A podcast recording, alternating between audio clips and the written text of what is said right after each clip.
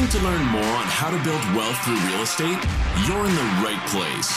Welcome to the Make Money Make Sense podcast with Dante Belmonte. Each episode, we have the privilege to bring you a professional in the real estate world, one that will help you become a top investor, whether that's a passive role or managing the day-to-day. Let's jump right in.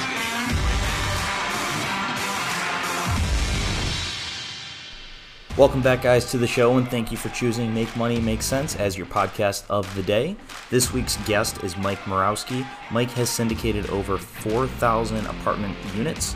He's also the author of the book Exit Plan, and that's going to be a little bit about what we're talking about today is what kind of exit plan you should have when you're purchasing these assets. And we also talk about how he built up to four thousand units and how everything played out with that. So hope you guys enjoy this week's episode, and we'll see you next week. Also, feel free to stop over to Apple Podcasts, give us a five-star rating and a review. It always does help out the show. Thanks, guys.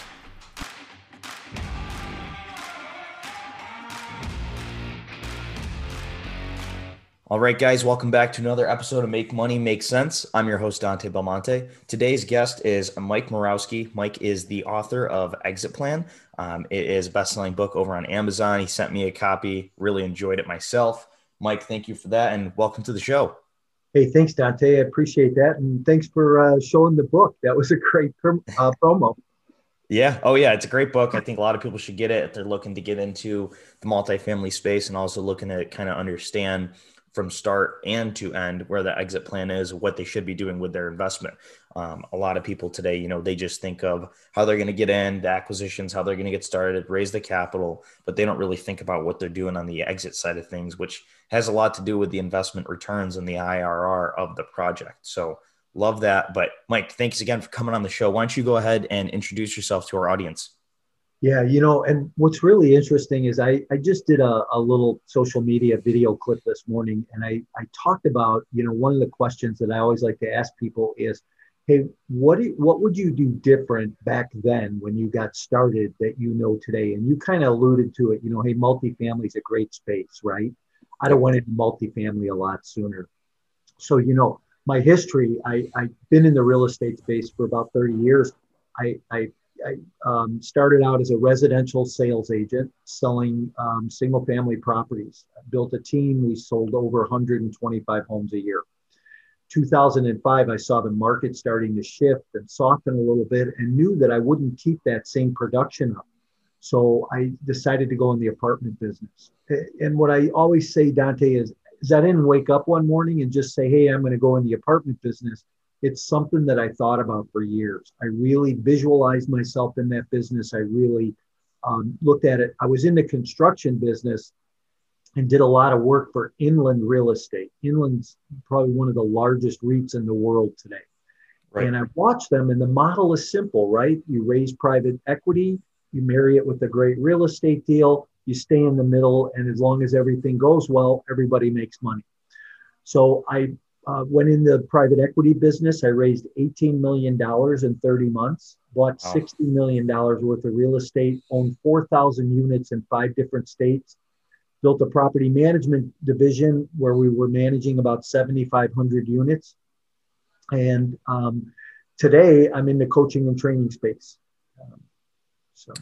Awesome. I love it. Well, again, thank you for coming on the show. Obviously, you have a lot of knowledge in the space, being that you built, you, you sold real estate, you built a company with over four thousand units in five different states, like you said, and built a property management company. That's, you know, not something to be taken lightly.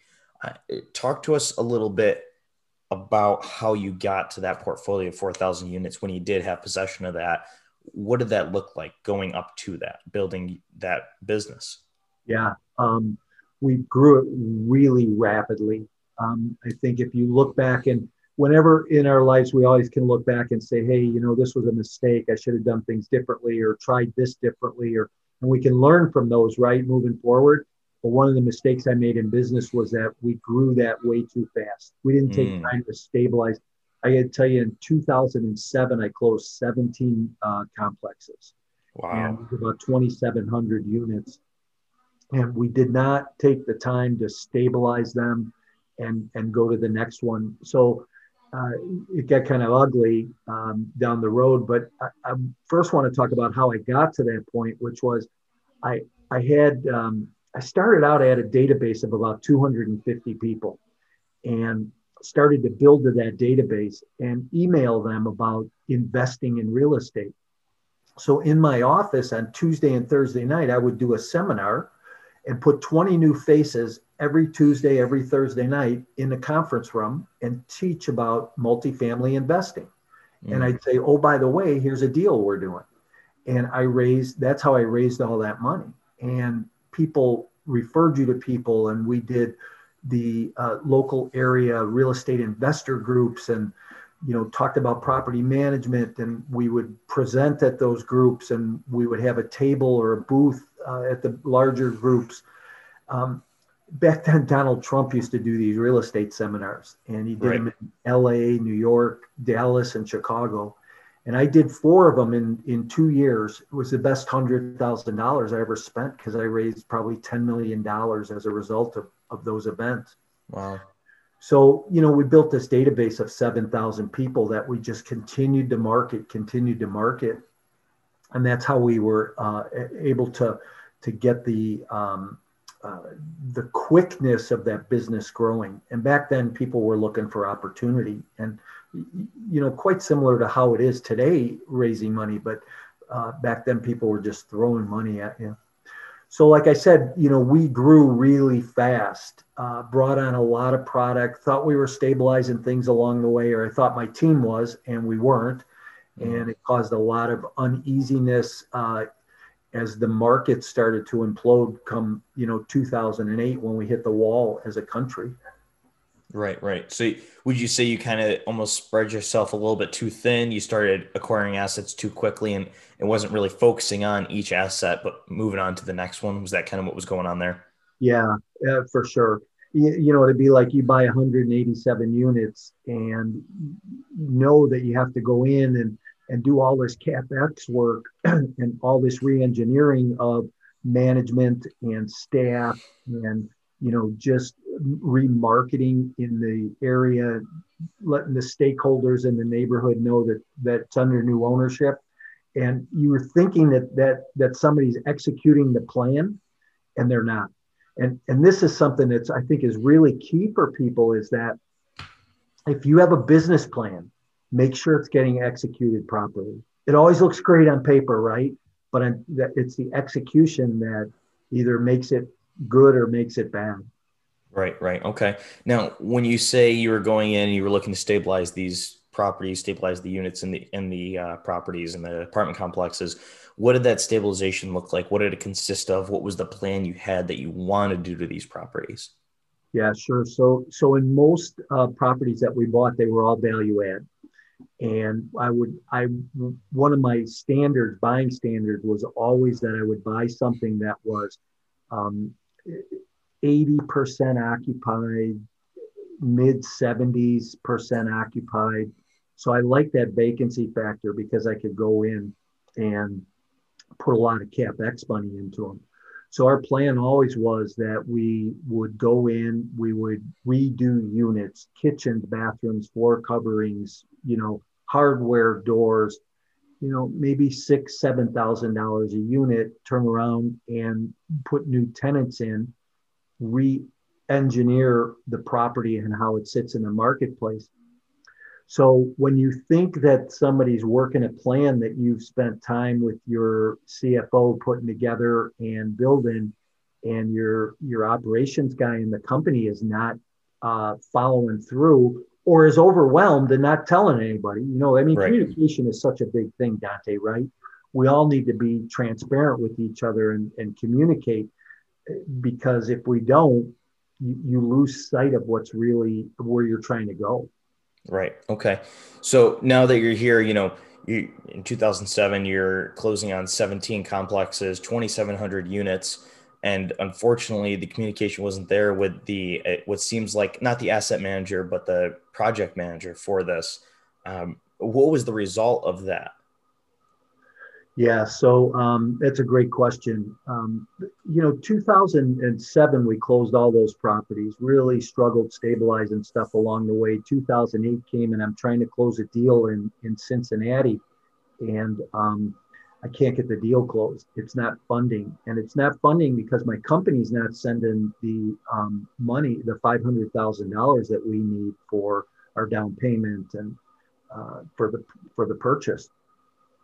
And uh, I get my partner on the phone, and, and he says, "Hey, I don't know how to tell you this." When you have a partner that tells you, "Hey, I don't know how to tell you this," you know, Yikes, something, right. something bad's coming, right? So uh, I, I finally discovered that he moved money from a escrow account into a business operations account. And we were, you know, I was really clear with him when we went into business a few years, or, you know, in two thousand five, that you never do that. Right. And he broke the golden rule, right, and moved that money. And um, as a result of that, trust got broken, uh, operations started to go awry. And then um, about a year later, I'm sitting uh, with my C F O. We're watching uh, the news at lunch, and they're carrying boxes out of Lehman Brothers. Wow. And the yeah. world is imploding. You know, and I looked at my C F O and I said, "We're in trouble, aren't we?" And I didn't say it that nicely. He goes, "Yeah, we're in big trouble." And um, it wasn't much longer, but we hit a wall and our company imploded. So, you know, I owned uh, four thousand units. We were managing and operating another thirty-five hundred.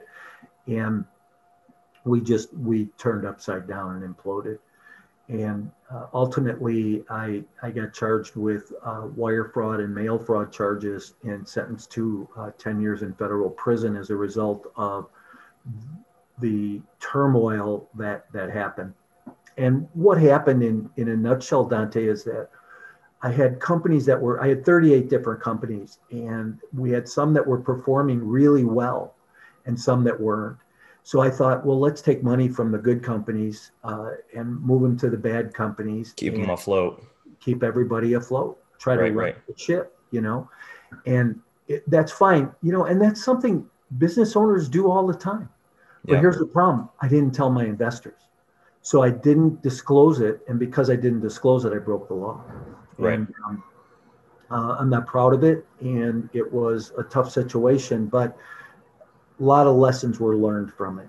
So, you know, uh, I, I could give you thirty different lessons that I learned just in, in on the business operation side of what not to do, you know, about the stabilization. Don't over leverage. You know, I was way over leveraged, uh, mm. ten and fifteen percent down payment uh, where I had, you know, um, ninety and eighty-five percent and ninety percent loan to value where I should have been sixty-five to seventy-five percent loan to value, you know, would have right. helped a lot. We didn't, uh, we didn't raise enough money. We, we weren't able to do cash calls with our investors because of the way our documents were written. Mm. Uh, so, so we're in big trouble. Um, and tried to save everybody. Now, I'd been through recessions in the past. I had seen real estate market make a correction in the past, but never did I see the real estate market make a forty percent correction or last ten months. Right, right. Um, and as a result of that, got in trouble. Well, Mike, first off, I want to say thank you for sharing that, because that does take a lot of guts to come out live and, and share something like that. I know that's something you and I discussed in private, and now you, you feel that you can discuss it with people. Um, and I know that won't define you, because I know individuals like Paul Moore. Paul Moore is huge in the real estate space, and he's huge with Bigger Pockets, and he speaks super highly of you. That's how I get introduced. And anyone I talk to about you or with you, they speak super highly of you. Um, unfortunately, you know, it, it kind of was a perfect storm to what your partner did and where the market was at and what happened. But you learned a lot, and you, you have been very successful, and you've definitely brought that back up. So going sideline from that, again, appreciate you sharing that with us. Uh, something we touched on before, you raised upwards of ten million dollars or more, like you said. Um, How are you getting connected with these investors? I know you said you were hosting these, you know, Tuesday, Thursday meetings in your conference room. How are you getting bodies in the warm bodies in the room? How are you getting them in, in front of you to, to speak to, um, with them? That's a great question, because this was long before social media. Exactly. You know, today, today you just go out on social media and people call you and meet you and, and talk to you, right? You know, uh, back then it was just email. and all I did was email. And like I said, I went and did those uh, events, and we collected business cards, and we called and talked to people. It was mm. about, it, this is a relationship business, Dante, and nothing any different today, it, it, or it, there's nothing today that's any different than it was back then. It's about building a relationship. It's about communicating with the people in your network and your sphere of influence who uh, either want to invest passively or who know people who want to invest passively. So I, uh, you know what, I tell people all the time, hey, get out of your shell, yeah. you know, get out of your shell and, and break out and go meet people. Hey, you know, I, I'd like to go back and just kind of visit uh, part of this conversation a little bit, because I, I don't want to just leave it like, oh my God, he went to prison, right? Right, um, right. I, if you don't mind, I'd like to please go right ahead. Go right ahead. Close some gaps, right? Mm-hmm. So, um, so yes, I did go to prison, and I spent seven and a half years in in federal prison. But what I want to say is, prison is very dark. It's evil. There's a lot of terrible things that go on there, and you have a choice when you go to prison. And you, your choice is that you can either do the time or let the time do you. And if you make a decision to do the time, it can turn around. I went, I lost absolutely everything and thought it was really bad when I went to prison. But when I got there, my wife decided to leave, and uh, kids decided not to talk to me. And, you know, it was, it got even worse, right? Right. So um, while I was there, I decided that I was going to work on myself. You know, nothing changes in our life, Dante, until we change. Mm-hmm. So I made a decision to really work on me. I went to college. I got a bachelor's degree in theology. I wrote two books, two home study courses, real estate investing and multifamily. And, um, you know, that's where Exit Plan came from, and property management. I wrote a course on ethics, taught real estate, property management, and ethics for four and a half years in prison. I was on a community outreach program. I went into the community, told my story forty times to small business owners and the local area colleges. I just finished co-authoring a paper on ethics that got published in the Business Journal of Ethics. I co-authored that with a professor from the University of Minnesota. That's out on my website if anybody wants to go and download that. And Um, I, you know, I did some other things, right? I came home in the best shape of my life, physically, mentally, emotionally, and spiritually. And, and I say that because I made those choices. And I think that on a daily basis, we're all faced with choices. We're all faced with choices that are either going to improve us or improve the people around us, or they're not. And by us making the right choice and the smart choice, it helps us do better things with our life and mm. to give back with our life. And and that's what, what this is about. You know, hopefully I have a message today. You know what? Listen, I made some bad business decisions. I made some bad choices because my back was against the wall. I felt like um, I needed to make these choices, and I was under pressure, didn't get the right advice. And if anybody's sitting on the fence and they're faced with a choice in their life, you know what? Go talk to somebody. Don't hold it in. Yeah. Um, so, you know, I think it's really important that people be transparent and be willing to be vulnerable about it. Yeah, no, uh, Mike, that's a great, great word. And again, I really appreciate you sharing that with us. Um, m- moving on towards what, what we're looking at for the multifamily. So the two biggest things is capital and deals. Everyone's looking for them in syndicating or multifamily properties. We talked about the capital aspect of what you're doing. What about for deals? I, obviously, it's changed a little bit today. Um, you do some coaching, so I'm sure you know some uh, strategies for that. But back when you were buying properties, what was the strategy you had for finding deals? And today, what advice would you give to someone that's looking to uh, find some deals as well for multifamily? Yeah, you know, again, I talk about relationships, Dante. You know, I had yep. some great relationships with some brokers.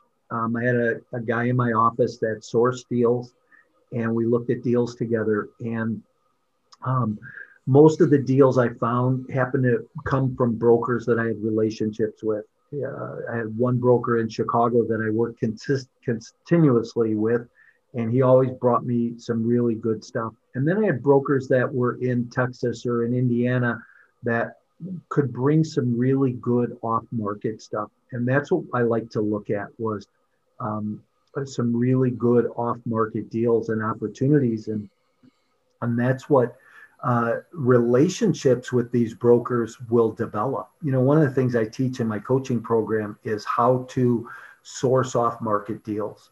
And, and their strategies, you know, it's just like when I was selling real estate as a real estate agent, I would go after listings. Well, mm-hmm. those same processes work today to find off-market deals, deals that the investor can buy, whether they're multifamily or small multifamily, or whether they're, you know, single family properties. But those processes and systems all work, which are, you know, you can do direct mail, you can get do a phone call campaign, you can go knock doors. You know what? When you're building relationships, there's all kinds of events, all kinds of places that you can go to and, you know, spend your time to meet people. And you got to ask the question. You know, Dante, there's a very famous book written that's got a very famous quote in it that says, knock and it shall be open unto you, ask and you shall receive. Yep. And that is um, uh, so critically true, because the more we ask people, hey, who do you know who wants to invest? Who do you know who's got properties for sale? The more answers you're going to get to those questions. Yeah. All right. Awesome. And what are you doing differently in your business that you think people should be imp- implementing in their, their business? So something that not everyone is doing, but you're finding a lot of success with. Is it a marketing strategy? What do you have for that? In my business today? Mm-hmm. Is that what you're asking? Yeah. In my yes. business today, I think it's more marketing. I, I look at business today. I look at my company today, and I think everybody should look at their company today as a marketing company. You need to be a marketing company wrapped in whatever you're wrapped in. So I'm a marketing company wrapped in a coaching and training blanket. You know, uh, if you're a property manager, you should be a property management company that, or a, a marketing company wrapped in a property management blanket. A syndicator, the same thing, because with social media today and the means to go out there and get your name out, advertise, you're going to build that tribe around you, those people around you that are going to come as a direct result of your message that you put out there and what you continue to build out there. Right. Okay. And, and let's touch on the book a little bit. So you wrote this book, Exit Plan. Why'd you write it? And what is it telling people? Yeah, great question. So um, I wrote it because I felt empty.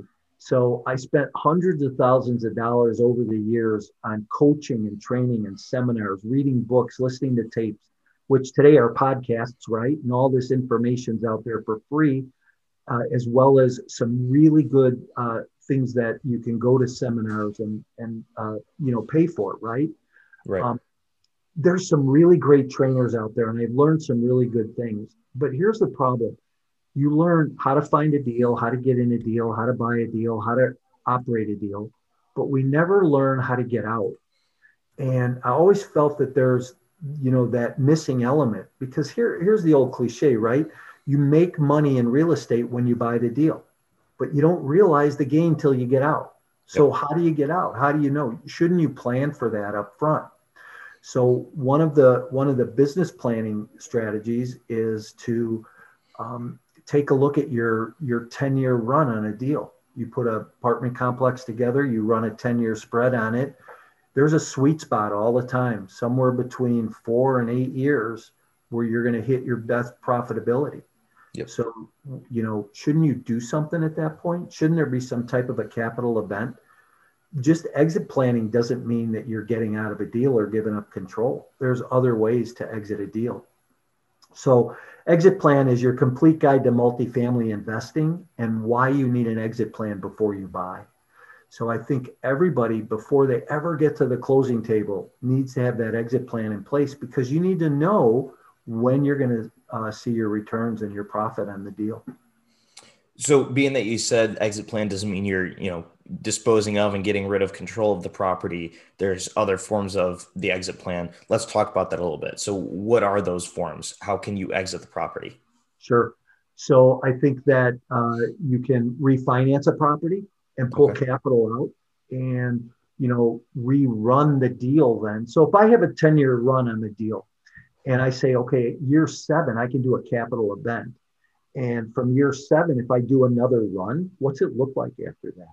You'd be amazed if you run spreads like that and you look at it over time, where that profitability falls. Because in that second ten-year uh, spread, there might be two profitable points.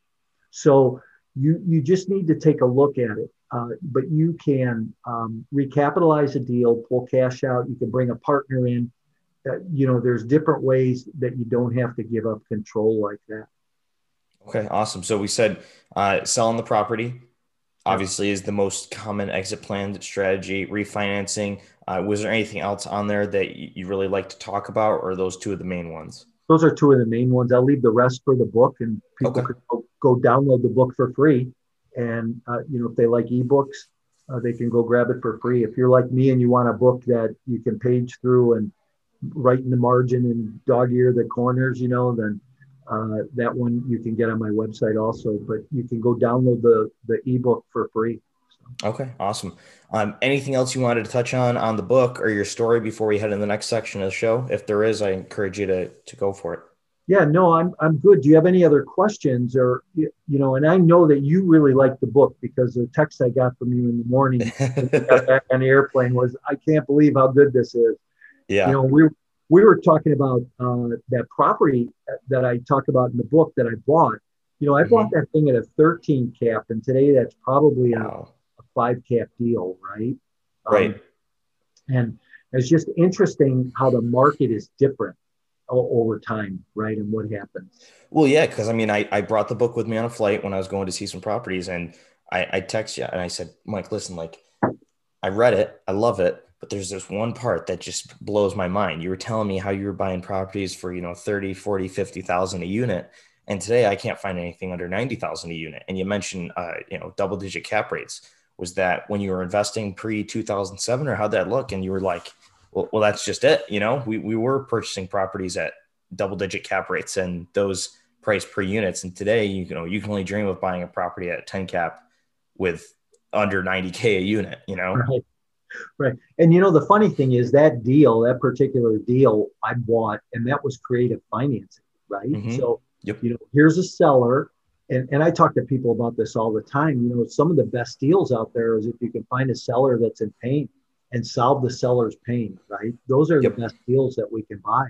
And that particular deal, you know, the guy had just refinanced the deal, pulled two million dollars capital out of the property, was going to hold it for another ten, twelve years, goes home and his dad's got, you know, stage four cancer, and decides, hey, I- I'm done with this real estate thing. And he started to sell off his portfolio. The problem was he had a prepayment penalty on this deal. Mm. And he would it would cost him another seven hundred thousand dollars if he would have sold it. He would have given back so much of his capital that he just grabbed. So uh, he was open to creating this other structure. Let's talk about that real quick. So for the listeners that don't understand, you know, this seller had a prepayment penalty on their property. So that means if they were selling the property before uh, the ex prepayment expires or the maturity date, they have to pay, like Mike said, a seven hundred thousand dollars cost. Um, What Mike did here was he assumed the loan. So it was, it was an assumption. So that means he got qualified with the lender that currently had the uh, mortgage on the property, and he basically took over for that seller. Mike, is that correct? Well, what we did was we did a quiet assumption. Okay. Okay. So we didn't go to the lender uh, because of, they had just done the refinance, and the lender would have wanted the prepayment penalty.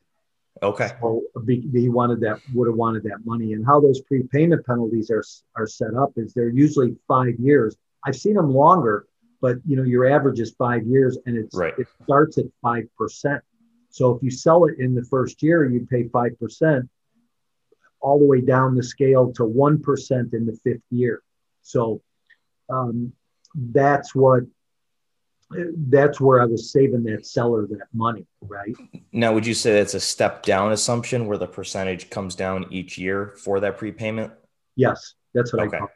Yeah. Yep. So again, for those that are listening, the step down uh, prepayment is basically, you know, year one, there's a five percent prepayment penalty. Uh, year two could be five percent, year three, four, four, and then three, three, two, two, one, one, one, one, oh. hours, and then down to zero, depending on how they have it structured and how the terms are laid out for you. Right. Awesome. Well, let's uh, switch over to the next section of the show. I call the Curious Cues. We're going to throw some questions at you that we ask every guest, and we'll get your answer for them.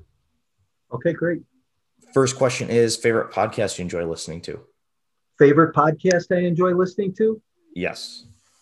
God, you know, I have had some really great guests on mine, but I, I have to say that uh, I like Abel Pacheco's uh, podcast, Five Talents. Okay. All right. Um, what about your favorite book you enjoy reading? Best book I ever read is the Bible. Okay. Uh, but uh, after that would be uh, Gary Keller's book, The Realist Millionaire Real Estate Investor. It's classic. It, it's a it's a basic, you know, Bible, how to invest in real estate strategy, structure, techniques, systems, and, and terminology. It's a great book. Wonderful. Yeah, it's a classic. Biggest hurdle in real estate you've had to overcome? Sure. Coming out of prison. Yeah. Getting back on my feet and um, building a new building a new business and bu- building a new company. Listen, everything else is, uh, uh, you know, doesn't matter. Yeah, at that point. Yeah. Favorite non-real estate related hobby you enjoy doing? Golf. Golf. golf. Favorite golf place is uh, Pelican Hill. In, okay. Uh, on the P C off of P C H in uh, Newport Beach. There you go. I like it. I know you mentioned that in the book too. You mentioned yeah. some sometimes you were golfing and whatnot. I love that. Uh, I I like to golf. I'm just not very good at it. It's just it's enjoyable. I didn't say I was good, Dante. And uh, newbie advice. So, what advice would you be giving to someone that's looking to uh, get started or just uh, continue their journey in real estate? Yeah. Ah, very great question. So one of the things that I wish I would have done sooner was get in multifamily sooner. The economies of scale in multifamily are really uh, important to understand. And I spent way too much time on the single family side, uh, the investment side on single family. I should have went into multifamily a lot sooner. Uh, even uh, just, you know, for the brand new investor, go buy a three unit. You know, house hack a three unit or a four unit instead of a, uh, you know, single family house. Okay. Awesome. Do that later for your family. Right. Yeah. No, I love it. And Mike, if someone wants to get in touch with you, if they want to get coached by you or anything at all, get a copy of the book, where can they reach out to you or where can they find a copy of that book? Yeah, great. Uh, Dante, anybody who wants to go get a copy of Exit Plan is, uh, can go to my website at my core intentions dot com. Uh, forward slash exit plan and download the book for free. And if you want to get a hold of me, you can send me an email at mike at my core intentions dot com. All right. Awesome. Well, Mike, like I said, thank you for taking the time to come on the show and uh, we look forward to chatting with you again soon. Thanks, Dante. I appreciate you having me on. Thanks for listening. We hope you were able to take some value away from today's episode. For more information or to connect with Dante, visit victory cap group dot com. See you next week.